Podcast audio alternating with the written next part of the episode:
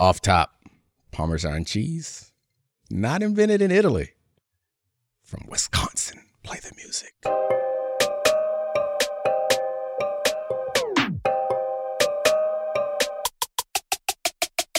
This is the Domonique Foxworth Show. All right, Charlie. I mean, I was listening to a podcast this morning called uh, Decoded, I think it was. Yeah. De- Decoder. And that's what they told me. I can't find corroboration for it on the internet, but I believe the podcast because podcasts are the most trusted resource we have in this country. And who believes that Parmesan was created back in the day? I trust one thing more than that, and that is Wikipedia, which is telling me that historical documents show that in the 13th or 14th century, Parmesan was created in a similar way to the way it is now. That, that's BS. Wisconsin wasn't even around. That's right. Maybe, are, uh, maybe we took Parmesan cheese. You know what? Manifest Destiny Parmesan cheese. I'm with it. I'm down with it. I found this out the other day. Um, that Wisconsin Avenue, this is a very local Mhm. fact. Wisconsin Avenue in DC is older than uh the I was gonna say the colonists, but that feels a little too kind. but older than any white people on the land. Huh. The Wisconsin Avenue, at least not being named Wisconsin Avenue, obviously, but the the um pathway was used by animals and then Native Americans and then eventually white people took it. Yeah, it's a great road. Very useful road. Yeah.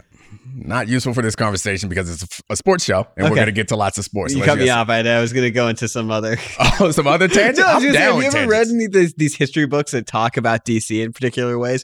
And then they'll have maps, and they'll have like the map is so similar of the roadways, like starting in the 18th century, and it's incredibly bizarre because I've lived here my whole most Right. of my life, and you've lived here a long time, and it's just incredibly weird when they talk of specific directions and routes. It's like, oh, I take that route to go to work. yeah, especially when it's um, talking about transporting slaves or something like that. okay, I mean, that's those are the history books that I end up reading. When I hear about it, it's like, yeah, Wisconsin Avenue Just was make used- make me uncomfortable in this. I got it. Yeah, I mean, you're Jewish. You're, true. You're, you're less uncomfortable than most Yeah. white people. Yeah, I was. We weren't here for that part. All right, so we got um contract time. Everybody getting paid. Mm. Trevon Diggs getting paid. Justin Herbert's getting paid. Uh, who else is getting paid? Jaylen Brown is getting paid. Andrew in Thomas. basketball.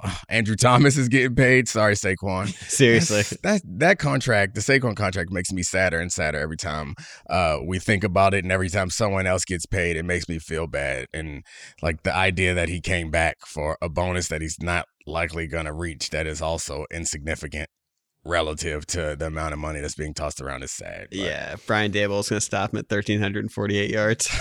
I hope no, they should. They gotta help him reach that incentive.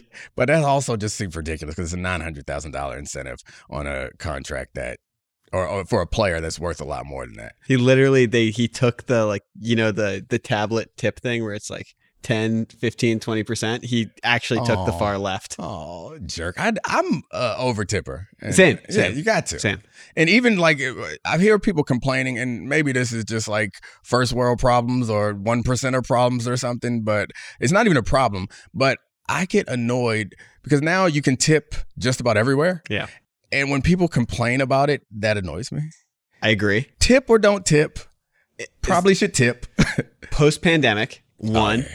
Service industry, support everyone in the service industry. Two, um, one of my biggest pet peeves, and that's something I would judge people for, is if they're assholes to people in the service industry. Those are the worst people.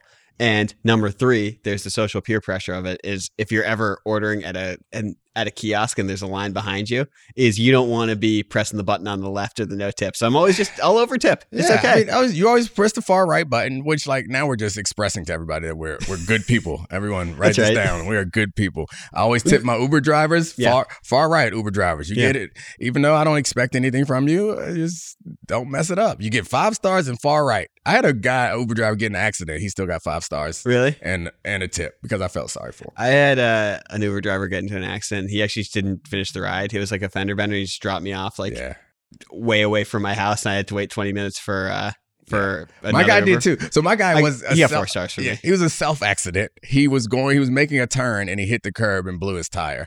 Oh, So he pulled over, and I just felt so terrible. I was like, "Don't worry about it." I, I had like a mile more to walk, so I just walked. And My guy just aggressively right turn, sideswiped the car, like on a on a no turn on red, and I was like, I, I was like, I don't want to be here and deal with insurance. I'm I'm gonna leave. So I guess I'm not as good of a person as you. Now, let's talk about the play of the week. The pressure to follow up Hypnotic and Cognac weighing heavy on the team. Hypnotic was in the cup, blue, and ready for the play. And boom, Añejo Tequila came in with a smooth assist to Hypnotic's tropical fruit finish. Shaken, strained, poured. It was green and good. The playmaking splash shifted the tempo. Another great cocktail from the Hypnotic team. Every season is Hypnotic and Tequila season. Hypnotic Liqueur Bardstown, Kentucky. 17% alcohol by volume. Hypnotic reminds you to think wisely, drink wisely. This show is sponsored by BetterHelp. We all carry around different stressors. I do, you do, we all do, big, small. And when we keep them bottled up, as I sometimes have had happen in the past, it can start to affect us negatively. Therapy is a safe space to get things off your chest and to figure out how to work through whatever's weighing you down. It's helpful for learning positive coping skills and how to set boundaries. It empowers you to be the best version of yourself. It isn't just for those who've experienced major trauma. If you're thinking of starting therapy, give BetterHelp a try. It's entirely online, designed to be convenient, flexible, and suited to your schedule. Just fill out a brief questionnaire to get matched with a licensed therapist and switch therapists anytime for no additional charge. Get it off your chest with BetterHelp. Visit betterhelp.com slash DF today to get 10% off your first month. That's betterhelp, H-E-L-P dot com slash DF. All right. So, you know who has plenty of tip money right now? Which contract you want to start with? Let's start with Justin Herbert. I think the contract is, you were pointing out to me this morning how it's a little bit of a trick of a contract. Like it's not a full trick of a contract, but it's it's more of an extension than a brand new contract. So go ahead. Yeah, so we went through the entire Lamar Jackson saga of his contract. What was he going to get? Was he going to get as much guaranteed money as Deshaun Watson? And he ended up on a deal that is five years, $52 million a year annually, and $185 million guaranteed. Justin Herbert essentially is has two years left on his rookie deal with the fifth year option and signed a five year deal, which will amount in totality with the two years left on his deal to be a seven year, $293 million deal. So he's going to have an average value for the remainder of his contract of $43 million. So this goes back to a maxim that you have talked about. Pay your guys early, offer them security, and you are going to end up getting a team friendly deal. The news report showed that he was making you know, an extra $500,000 a year versus Lamar, but it ends up being by because he signed it early, because he didn't play the game of chicken, it ends up being more team friendly than it could have been if he played out the, his rookie deal. when you know you have a guy, I don't get the reason, particularly at that position. Now, maybe you don't want to do it for an, another position because of injuries or something or randomness. Like cornerbacks, they can have bad seasons. Like you can have mm-hmm. a great cornerback who can have a bad season, and then maybe the value goes down and you can get him for cheaper. But by and large, when you draft a guy high, and he performs to the ability, especially at the position of quarterback, or surpasses that ability, after three years, you can re-sign him. Mm-hmm. Do it. Yeah. Because one, even if you pay him, even if you rip up the contract and pay him the top dollar that everyone else is getting, Sure. it you will be better off in the long run. As Yeah. long as your contract, or as long as you, it's not going to put you over the cap in the coming season, you'll be better off in the long run. You can construct a contract that would allow you to defer the money. It's going to be cheaper for you in the long run. I don't understand why teams don't do this. Um, I guess you could argue for the Lamar Jackson thing because uh, he's so reliant on, on his running ability. that Totally you unique want- player, Yeah, yeah. that you want to be more careful about making that commitment, but I don't believe that works either. And it didn't work. Lamar Yeah. Jackson had the two least effective years of his career. So, I mean, since his rookie year, right, and and still still- got a, a contract that's $9 million annually above Justin Herbert's. that no one would consider team friendly. So I, Yeah. I don't. Um, I assume it, it seems so obvious to me, and it never really, it rarely works out. I assume that maybe just the agents, but what would happen in my view is because of the way that rookies have been paid since the 2011 uh, CBA, they are clamoring, I would assume, to get to that money. It's not like before where rookies had $100 million deals right out the gate. I would assume that any bit of guarantee, any bit of security that is respectable, that most rookies would take it. I don't get why it takes so long. I don't get why the um, Dak Prescott saga was the most ridiculous of all of them. And I guess you could point to Carson Wentz as a time when they made the mistake, but it sure seems like the Eagles have bounced back from that. You can, in if that player shows enough promise, you can move off from even off some bad years. It just doesn't make any sense to wait. to yeah, me. they're even they're able to move off Jared Goff when he seemed like a completely decimated another great asset at, example. at, at this. The thing that I think is crazy, and the best example of this is Mahomes. Mahomes signed that contract that literally, I remember when the number came across, it was like it was one of those holy shit numbers, uh, and then we're like, oh, NFL contracts are fake. But that one wasn't that fake. Like, he's gonna mo- he's gonna make every dollar in that contract. But now he is the third highest paid quarterback in his own division, which is crazy. And I think you also uh, the the thing that is harder for fans, I think, to grasp and harder for us to evaluate is the goodwill, Mhm. emotional aspect Yes. of all of this stuff. Is once you express to them or demonstrate to a player of that caliber, especially a quarterback, that you expect to be there for 15 years. Then it gets easier to negotiate going forward. So I, I still, for the life of me, like I think the people that run these teams are smart but for the life of me, I can't understand why they can't figure this out. And the only thing I can think of is maybe it's the agents and the quarterbacks, or the when it's not quarterbacks, the the players who are like, no. I, I know how this works. I'm gonna wait, but And that's the but that doesn't interesting make thing. sense in football to And me. it doesn't make sense to me either because what you give up is both goodwill with the organization and goodwill with the fans. Like I think, and I was guilty of this. The Lamar Jackson thing. By the end, I was just rolling my eyes. I was like, "This is so annoying." Like, take the compromise. It's so much bleeping money. But then when you look at it, if he had taken the deal two years ago, it was I I think it was what 135 million, and he ended up with 185 million guaranteed. If you play your contract to the end and you are a franchise quarterback, financially, it is the best decision because like it's not just that Herbert um, took less annually in this seven year deal. What it comes out to, if he had signed the deal in two years, say he had done the Lamar Jackson thing, thing to the very end, he likely would have. I don't know what it will, will be in two years, sixty two million dollars of annual salary, something like that. But it just you give up. You give up the mirage that you care about your fan base and like the in the Well, whole area. You well, do. You do. No, You no, no, give- no, no, no, no, no, no, no, no, no. The Chargers. I guess they don't have fans. you give up. You give it up. the for mirage The of of fans. Yeah. but yeah, I get you. I, I believe you're probably right. The, you saw I saw the Lamar Jackson thing happen, and there were fans turning on him. I was stunned. My own son. Like he became a Ravens fan. Yeah. I guess he was a Ravens fan because I played for the Yeah, Ravens. but like he became like a, a Lamar Jackson fan. And when Lamar wasn't signing the contract, he was like, "Well, I mean, I don't know. We'll figure out who who our next quarterback's going to be." I was like, "What? What do you mean?" Like he was uh, taking the wrong side. I failed as a player first union guy when my own damn son, who names his freaking pet after Lamar Jackson, started to turn on him. So I'm not going to make the argument that uh, that you don't like piss off your fans, Yeah. but they come back really quick. Of course, but that's like it's there's a unique goodwill being the quarterback of a team with a fan base.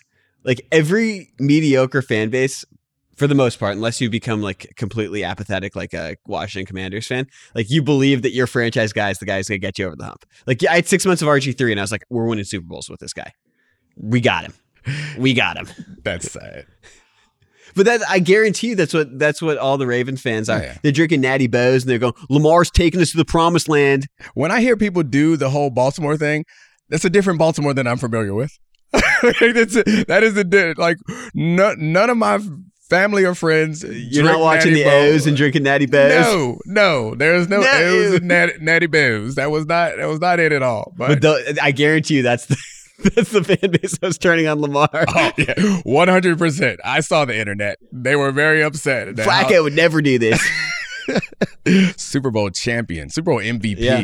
Joe Flacco. they do it in the playoffs, Lamar. Don't, yeah, don't disrespect. I, I think he's going to do it in the playoffs this year. By the way, uh, the team that one of the teams that they're going to have to overcome before they get to the Chiefs is the Bengals, and I, I've been I haven't made my official division selections, but I'm leaning Ravens in that Mm. direction. But I think it might happen by the time this podcast gets posted. Yeah. Joe Burrow's going to get his deal now because it, it appeared that he was just waiting, having a, a little staring contest with uh, Herbert so that he could take the next highest paid number. Get another 500 grand bump, just like Herbert did off Lamar. why, why not? Go ahead and get that money. So the interesting thing about Herbert, uh, excuse me, Burrow in this conversation is more roster construction, and we're looking at them where they surprised us with opening their Super Bowl window sooner than we expected. Mhm. They were a, a, a Aaron Donald sack and pressure away from. Uh, potentially winning a Super Bowl in Joe Burrow's second year, Yeah. right? And they've been they didn't fall off. They've been competitive. They won a division back to back years after that, and they've been good and competitive. They knocked off the Chiefs. And a lot of the reason why they've done that is not just because of Joe Burrow, but because of their young receivers. Yeah. And so they're going to be coming to a crossroads now where they have to decide. They have to make some decisions what kind of team they're going to be. Joe Burrow obviously is going to get paid $500,000 a year more than the current contract. That's done. What are they going to do after this year with Ja'Marr Chase and Tee Higgins? Uh, they've already moved on from some defensive players, their safeties, their Mhm. defensive players. They've taken some hits here and there. And it's an interesting concept.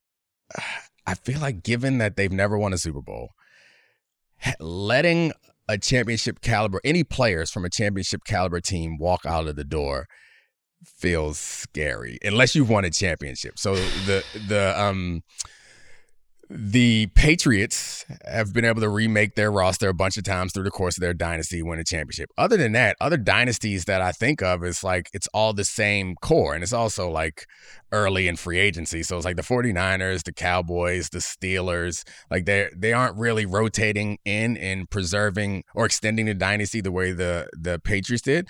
And it looks like while the Chiefs didn't have a dynasty, so to speak, they were in the conference championship every year. They were Yeah. really competitive, and they have seemed to be able to transition the way that the Patriots have over into a new way to win championships and kind of prolong this uh their window which is something that you rarely see happen normally your window's open then it closes for a couple years Yeah. if your if your quarterback's good enough you can build up around him again to make a run at it but the Chiefs, the difference for the Chiefs in, I would say, the Bengals and the Bills in this situation is the Chiefs won one. And I think it's probably easier psychologically to rebuild and take some losses and potentially take a step back if you've already won one. And we see now, we had a conversation before because there was an article you shared with me about the Bills roster Yeah. really being old and this is kind of the end of their opportunity. That's because they never won. And Yeah. every year they was like, man, well, we can't let these guys leave yet because we haven't won. We got to go get some more old guys that we know we can count on. And then they look up and it's like, man, all our money is tied up in guys that are over 30. And frankly, the window is going to shut hard on them at some point, and everything's going to fall on Josh Allen, and then they're going to have to try to remake it. And uh, before I before we transition back to the the um, Bengals, I would say that when you can do it the way that the Chiefs have done it and the way that the Patriots did it, you can make you can take small risks. Yeah. And you can do small tests. So like the Chiefs are like, all right, let's see how we can do this without Tyreek Hill. All right, Yeah. let's make some changes along the offensive line. All right, let's overhaul the the defense. Whereas when you do it the other way, it's like blow it up. it's also just like I you want to look at the Chiefs and the Patriots as model franchises because they are because they win more than everyone and that always is the model but it's impossible to do when regardless of how the team is built we talk about this in the NBA they are heliocentric teams everything revolves around the fact that the Chiefs and the Patriots happen to at below draft value get the uh, way more extreme for the Patriots. Get the two greatest football players of all time, and Patrick Mahomes and Tom Brady. And so, like, I I love Joe Burrow. Joe Burrow is probably the second or third best quarterback in the NFL. But the the Chiefs maxim last offseason of basically being like, how do we get the best out of Patrick Mahomes? And they thought about it deeply, and they were like, it's not Tyreek Hill. It's rebuilding the entire offensive line. Protection plus Mahomes equals Super Bowl. I don't think it's quite as simple with Joe Burrow. And like I don't think for, Tee Higgins is the older receiver, he's 24 years old. That's the their decision point to me. Like they're gonna keep Ja'Marr Chase. Ja'Marr Chase is a top three receiver in the NFL. and has been every snap he's played in the league. I think it would be really tough to let Tee Higgins go with the, how explosive that offense has been um, with them together. So I would push back on one thing is that you said is the insinuation that you're making is that there's nothing to be learned from the Chiefs and the Patriots. I think it's not a model that you can easily follow. Well, see, that's what, maybe it's it's my fault for using them as examples. I would use the Ravens as a similar Mhm. example. I'd use the Steelers Definitely. as another example where you do not have those greatest quarterbacks of all time. And I would point in part to the culture of the organizations, but also to coaching. And this Yeah. is why, like, we talk about coaching in other sports not mattering that much.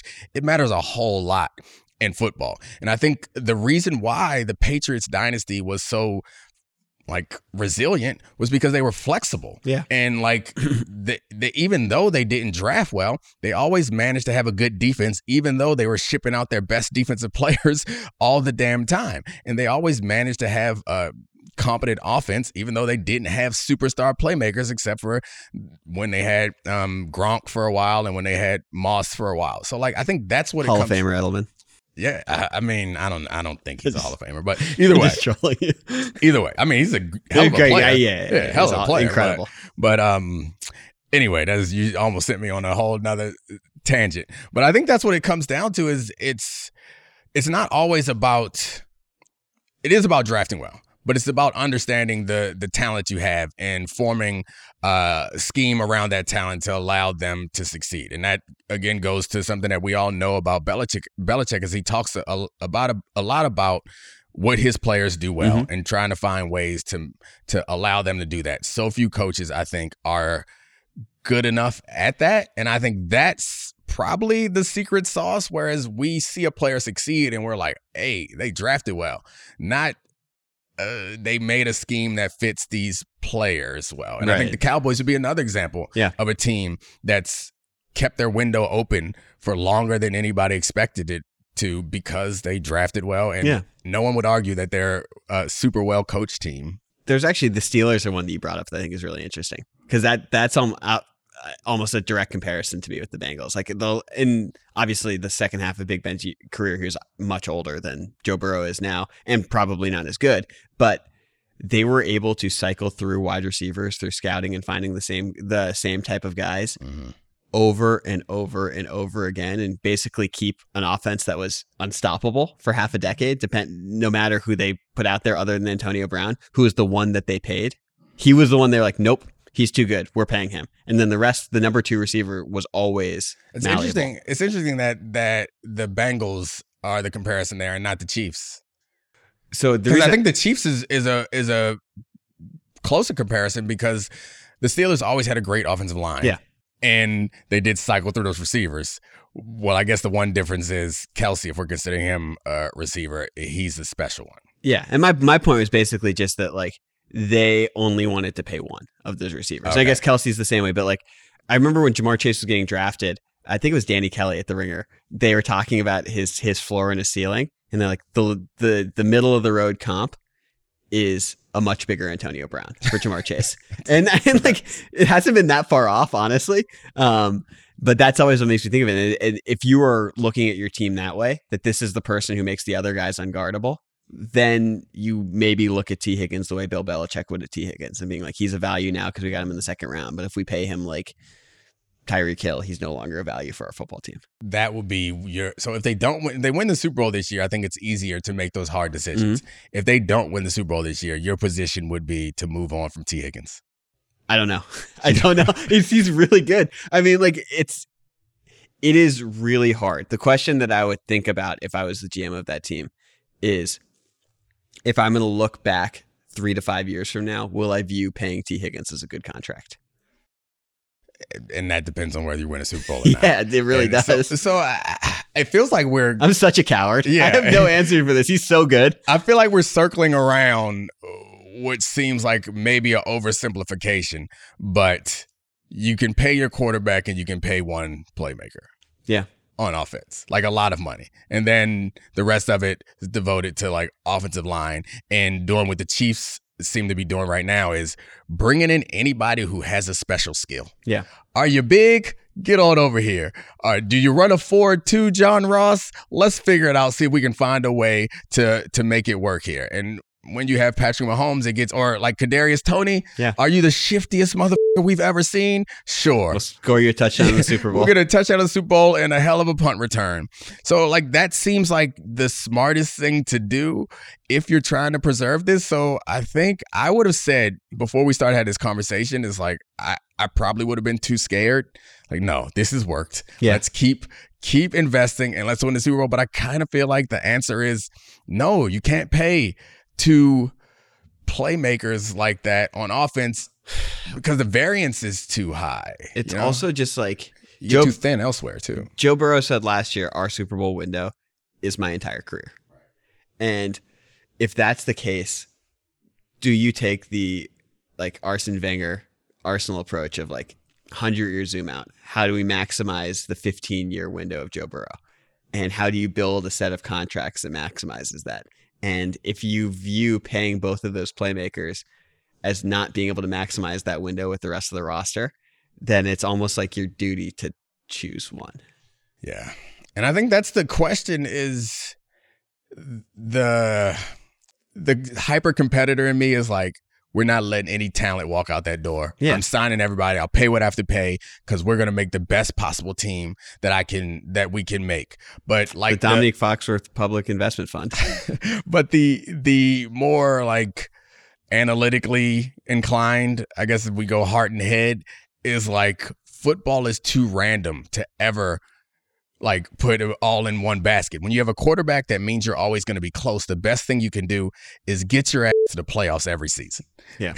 like give yourself a chance every season and try to even out the roster because I think when your quarterback is good enough, as long as you don't suck at any other spot, you're going to be fine. And the risk is if your offensive line is terrible, Joe Burrow can still succeed. But chances are you chances are Might not have an ACL by week nine. True, Like but last time. chances are you're not going to succeed. If your receivers are just absolutely terrible, it's going to be tough. If your backfield is terrible, it's going to be tough. Your defense is terrible, it's going to be tough. The best thing you can possibly do is try to keep everything close. Well, I have a question for you. Mhm.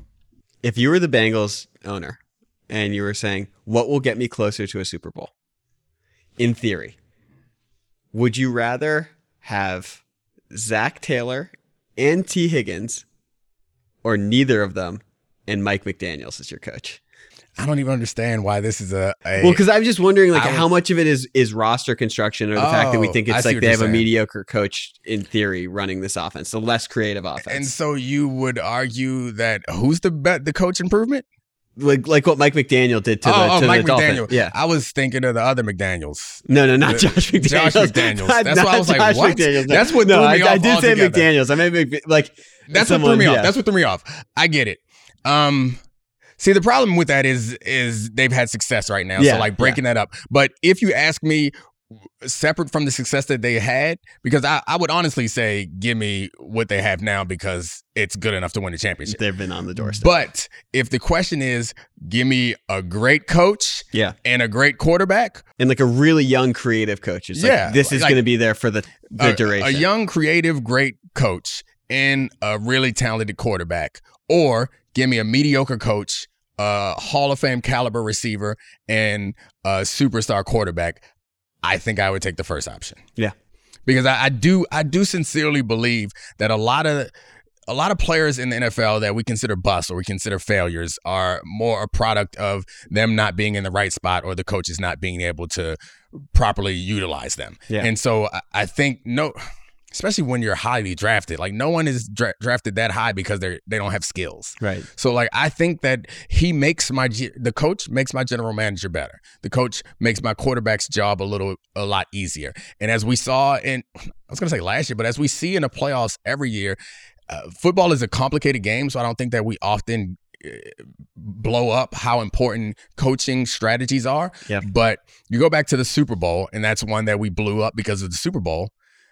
The Chiefs won that. We're going to talk about Patrick Mahomes coming back from injury and him making incredible plays or whatever. The Chiefs won that game because the Eagles didn't know how to address motion. Yeah. They did not know how to deal with the motion. The Chiefs found out that the Eagles could not deal with motion, and they just ran that play over and over and over again in the fourth quarter, Yeah. and it killed the Eagles. And I remember this from my own career where we, um, my rookie year, we were 13 and 3 Mhm. won the division, and we were zero blitzing just about every snap.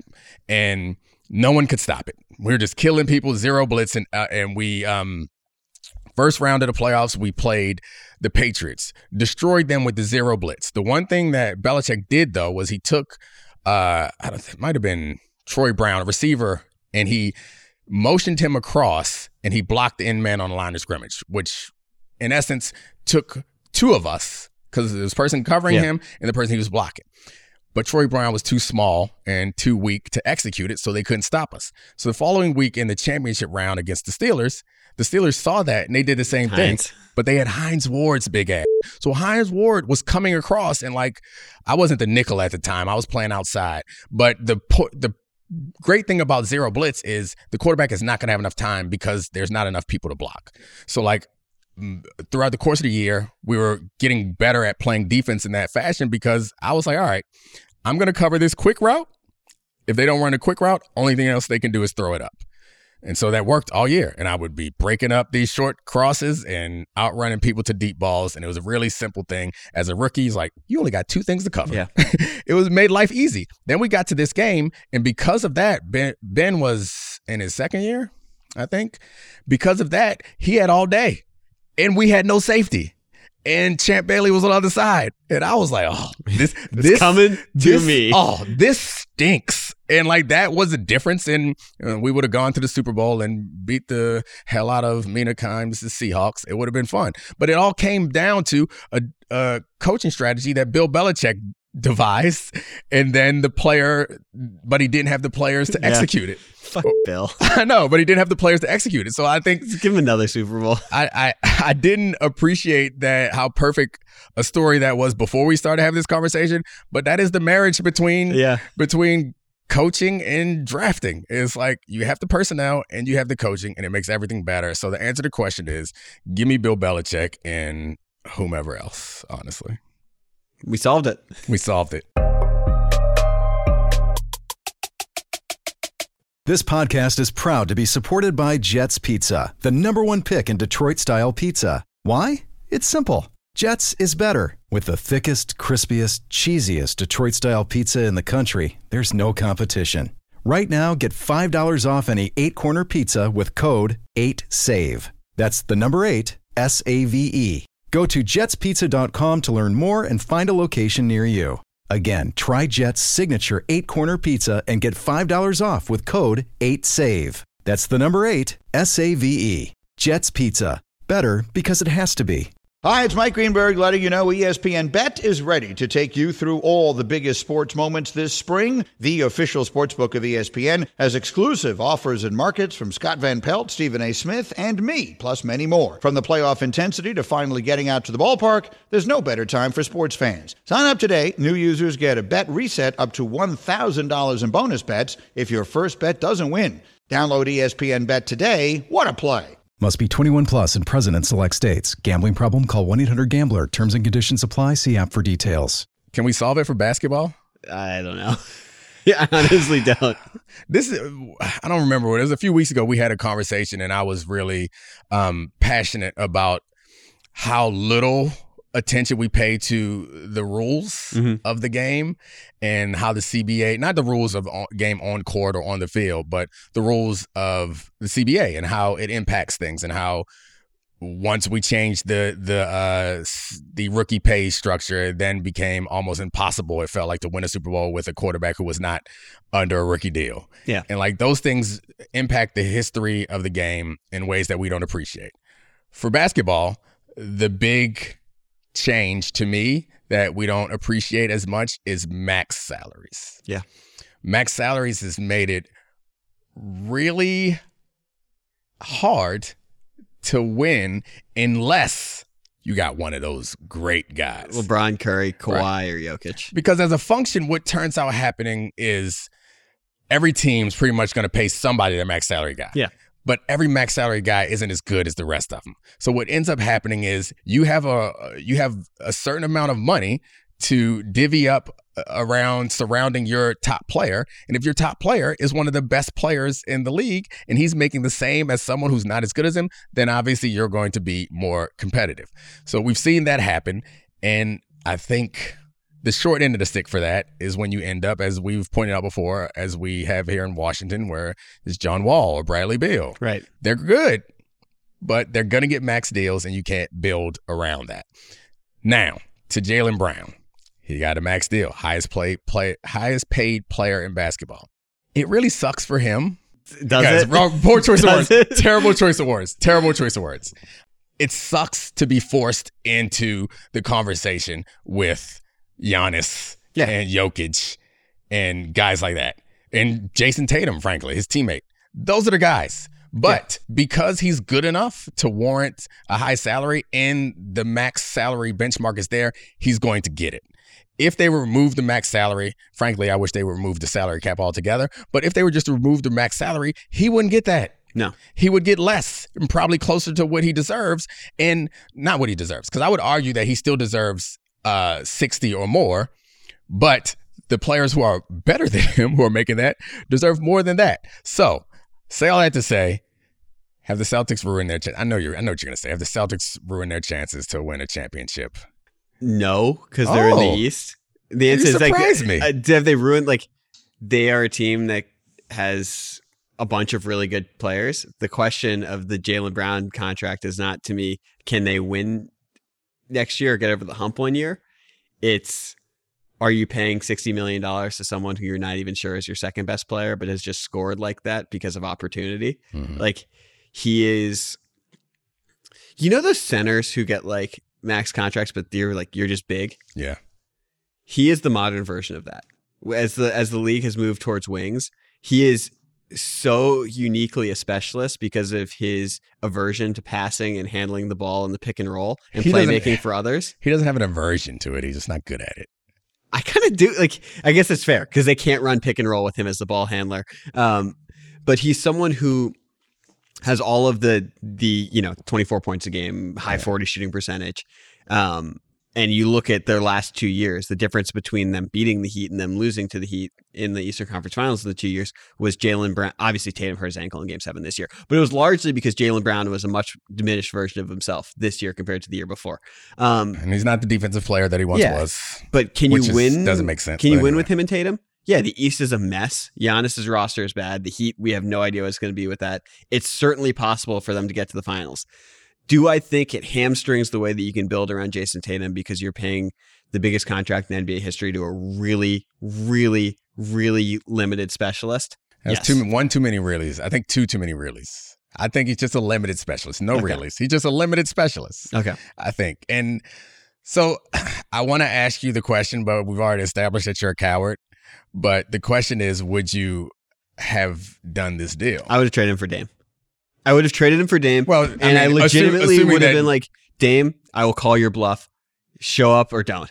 now all of a sudden you got big balls. I'm trying, like, Oh gosh, you were too you- scared to let Tee Higgins walk, but all of a sudden you're telling Dame Lillard, "I'm calling your bluff, Damian." Are you going to give up your $65 million in the last year contract? That's going to be Tee Higgins' entire next contract. Oh gosh, I Um, can't Well, imagine. also, this is an easier sales job. Hey, Dame, you come here. You're going to be essentially uh, protected by Derrick White and Jayson Tatum and Robert Williams defensively. We will win the East. Uh, we will win the East. You will have a shot in the NBA Finals this year, the next year, and the year after. Like, don't run from the grind, buddy. it's not too late to pull that trade off. I feel like these are with the new CBA, you got to have like matching contracts. Yeah. It's going to be hard to find anybody that you could trade for Jaylen Brown, but Yeah. there's one person whose contract is close enough that you might be able to figure it out, and that would be uh, Damian Lillard. But I'm shocked at you. All of a sudden, you you Well, got part of this the is I- sack of all sacks I'm now. I'm also really high on Damian Lillard, and I do I, I also oh people have talked about the fact you know his defensive liability stuff and where he ranks, but like he's just a winning player in the playoffs in a way that like upgrades you significantly from Jaylen Brown, in my opinion. And I mean, uh, it, it, he does address the exact issues that, like, he's he's Bizarro in some ways. Like, Yeah. he's the the things that they've had tr- trouble with are the things that he can close with, and all of the half court offense Yeah. issues just go away. They go. yeah, he gone. extends the floor. And I mean, I don't know that I would consider him a great passer, but I guess it doesn't matter necessarily. He's he's good enough. So now you're the bravest man on on planet Earth, and you would You just asked what I would do that's that's what. You, I don't believe you. I think for Damian Lillard. Ball is life. what does that even mean? He's, he's not going to skip a year of basketball. So you don't care that he'd be annoyed or upset or whatever. He'd just show up and get his I money mean, and play. In theory, would he be that annoyed once he showed up and he was playing with all of these awesome players and it's like a really well built roster for his specific skill set? He's never played with a roster this that would be that perfect for him. How much time you spend in Boston? Almost none. Flying there in like, three hours, but almost none. All right, when you get back from Boston, we'll discuss it again. It's a it's a it's a, it's a place. Yeah. It's well, a I mean, place. like, still live in LA or Oakland in the off season for Dame. NBA is a long season. No, I'm just joking. Boston, I, I lived there for well, didn't actually go to Boston that much. Yeah. it's like New York if New York was mad. like people people uh caricature New York as if it's like an angry place. Yeah. It's not. No, no. New Yorkers are busy, but they're nice as hell. Like uh, the you go visit visit New York, someone will help you if you need help. One out of three of the people that'll try to help you might try to scam you also, but that's on you. That's the hustle. Yeah, yeah, that's on you. That's New York is a is not a city for dumb people, uh, but the people there are really kind. Boston. It hasn't been my experience. Is- I'm not even getting into the race stuff because I Yeah. think Boston is mean to all people. It's a, it's a mean ass place, but their sports fans are serious. Yeah. I respect the hell out of Boston Oh, sports yeah. fans. They like are passionate in a way that is uh, unhealthy, which is amusing for us, and also like informed. Like they're one of the crowds that that cheer and boo at the things that you think that fans shouldn't be recognizing. Yeah. I was uh I actually just heard Johnny Damon talking about the Red Sox and he was like, Yeah, I play for the Yankees, I play for the Red Sox, I play for the Ro-" he's like in Boston is the only place where like the fans they watch all 162 and you're walking down the street and they're like stop fucking up Yeah. stop fucking up in center field we watched all all nine innings last night Oh my gosh, yeah, that sounds fun. if you're built for that I'm not. i'm not Yeah, I like being here with our table. oh yeah It's It's- cozy. someone says something mean about me on reddit and i'm like fuck this Well, no one says anything mean about you. Only nice things because Okay. you are my friend, Vanilla Snack. Growing out the beard, Snack Man. I love it. Just in case you don't know, maybe you're new to this podcast, but Charlie has a little bit of a hive growing on the internet. They call him Vanilla Snack. And he's very proud of that. He tries to pretend, be coy, and act like it's not something he's proud of, but he showed it to his fiance. It's like, hey, you snack. you it's cba negotiation yeah, you got to reopen the CBA. That's exactly You right. When, when we first started this relationship, I was not as coveted as I am now. That's right. Now, I, no more dishes. Max deal. Charlie. Max deal for Charlie. I appreciate you, Charlie. Uh, I'm sorry, Carrie. Good luck with uh, the new CBA negotiations. Charlie, you can stay in my basement if you have to hold out. That'd be great. All right. Thank you, Christina Buswell. Thank you, Addie Khan. Thank you, Sarah Abbott. And also thank you, Podville, for this wonderful studio. And thank you guys. I never thank the listeners. I should thank them. Do they like uh, interact with our stuff? Are they Yeah. like, tweeting it and yeah, they, they tag us and tweet at us. and writing in the YouTube comments? We'll do a mailbag soon. Hey, Ah. listeners, Mailbag. We'll give you a, an email address or you can tweet at us. We'll do a Nah, mailbag yeah, soon. t- tweet or write in uh, Yeah. YouTube comments or something. All right. We're out. Thank you. This is the Domonique Foxworth Show.